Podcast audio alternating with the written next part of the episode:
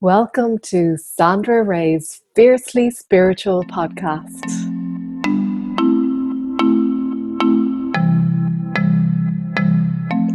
Hello, everyone. Welcome to the Fiercely Spiritual podcast. I am your host, Sandra Ray. I'm an author, healer, and spiritual teacher, and I'm delighted to have you join me this week.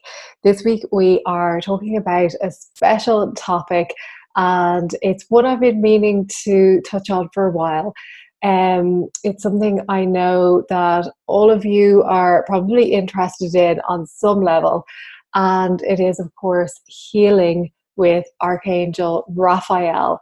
So, we're going to talk a little bit about who Raphael is, learn about healing and imbalances and why things like this happen and what you can do about it, and calling on Raphael for help, for assistance in healing. So, first of all, who is Archangel Raphael? Raphael, if any of you have ever worked with his energy before, it's a beautiful healing energy. Raphael is the angel of healing and of energy and he is such a beautiful his color is green. So i always see i usually see him as a green but also like a golden kind of color comes in for me as well. I remember a dream i once had where there was an angel and the angel was wearing all green but the green um, clothes that the angel was wearing were it was like almost like embroidered with this gold thread going through the clothes and i always visualize archangel raphael in that way. So a very healing energy very nurturing energy and particularly good to work with. If you have something that you need to heal it can be something physical it can be something emotional it can be spiritual it can be something in your life that needs healing uh, so and it doesn't have to be you it can be somebody else. It you can work with raphael on a personal level. It can be planetary healing. Sorry that is my phone which i forgot to put on silent. I'll do it now. Um, so you can work on so many levels. So what i want to bring up though firstly is what is the purpose of the healing that you are asking for so think about it for a moment. Think about something in your life that needs healing. It could be physical, it could be emotional, it could be some other area of your life. So think about what is the purpose of the healing. Now, what most of us do is say it's a physical pain. What happens when your body is in pain? What is the first thing that you do when your body is in pain? Now, for most people, they try and get rid of the pain as quickly as possible. They take painkillers. Maybe you try to ignore it. Maybe you complain about it and complain that the pain is still there. Or it could be all of the above. Um, so normally, and it's quite a normal reaction to want to get rid of because we don't like being in pain. We don't like feeling out of balance. We don't like feeling that way. We want to feel good. That's our natural state to feel good. So when we're in pain, it doesn't feel good. So, of course, our natural reaction is to want to get rid of it. But what I want to say to you is before you try to get rid of the pain, instead, first of all, try and learn from it. Because really, when your body is in pain, that's your body's way of speaking to you. And if you're ignoring the pain, if you're trying to get rid of it, if you're dulling the pain with painkillers, then you're ignoring your body. You're ignoring the only way that your body has of speaking to you when something's off, when something's wrong. And instead of ignoring it, simply ask your body, what do you need?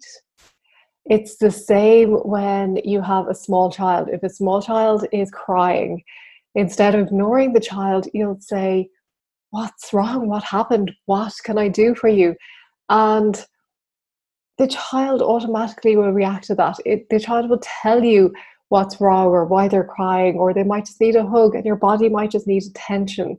So instead of ignoring it, instead of trying to get rid of it, ask your body, what do you need? And use it as a learning opportunity.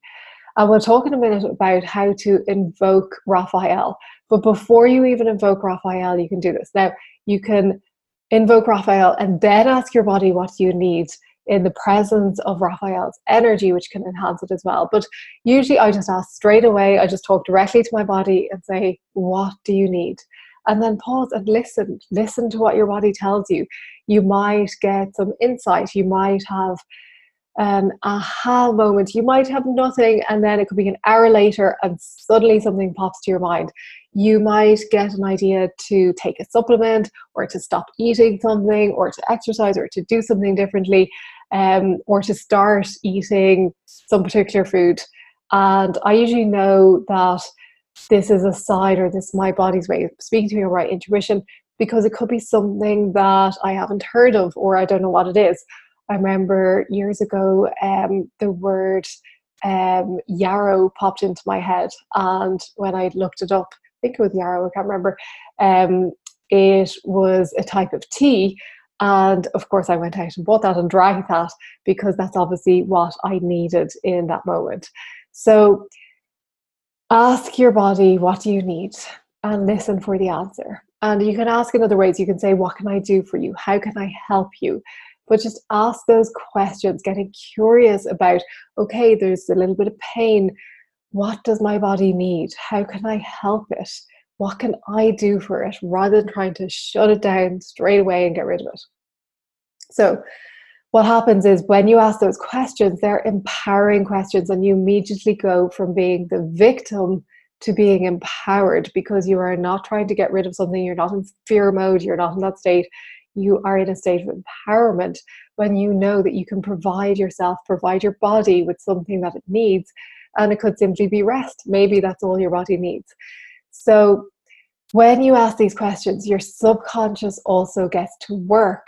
When you ask a question, it's going to go and look for the answer. So, you can simply ask this question and let it go and know that your subconscious is working away in the background looking for the answer and it will come back to you with the answer when you're most open to receiving it at the most appropriate time. So it could be that you ask the question and you might be on tenterhooks waiting for the answer because you really, really want the answer. And if you let it go, if you go about your day, if you do whatever it is you do, you might be driving the car when you're relaxed, if you enjoy driving, and you might suddenly get an insight. Or you might be exercising or going for a walk in nature and you might suddenly get an insight. So don't be don't ask the question and then be having to receive the answer straight away. Be open to that answer coming when it is most appropriate in divine timing. So ask those questions and then to invoke Raphael, it's very simple. You just call on Raphael three times. And the way I do it is I say, Raphael, Raphael, Raphael, thank you for being present and connecting with me now. And that's all I do. I pause then to allow the angel to come into my energy field. And then I'll talk to Raphael the same as I would to a friend. I'll say, Raphael, I'm feeling this pain, or I'm feeling a bit off, or there's this thing going on, and I need some healing, or can you bring some light into that area of my body? Or just talking and explaining, you know, I think there's something I need to learn from this. I'm not too sure what it is. Can you help me with this?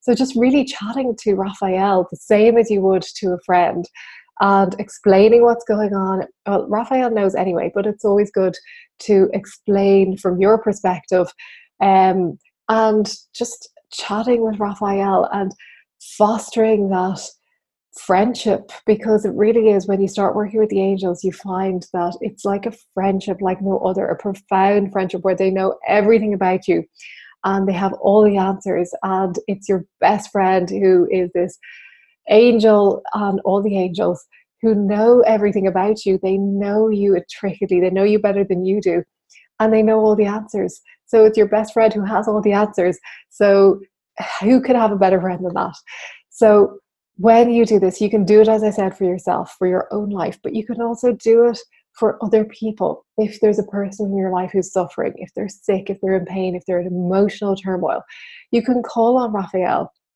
and you can say, What does this person need? What do they need to learn? What can I do for them? How can I help? And often it's just seeing that person as healed and whole and complete and holding that vision for them because maybe they can't hold that vision for themselves because they're not in that state of mind. So maybe you can hold that vision for them.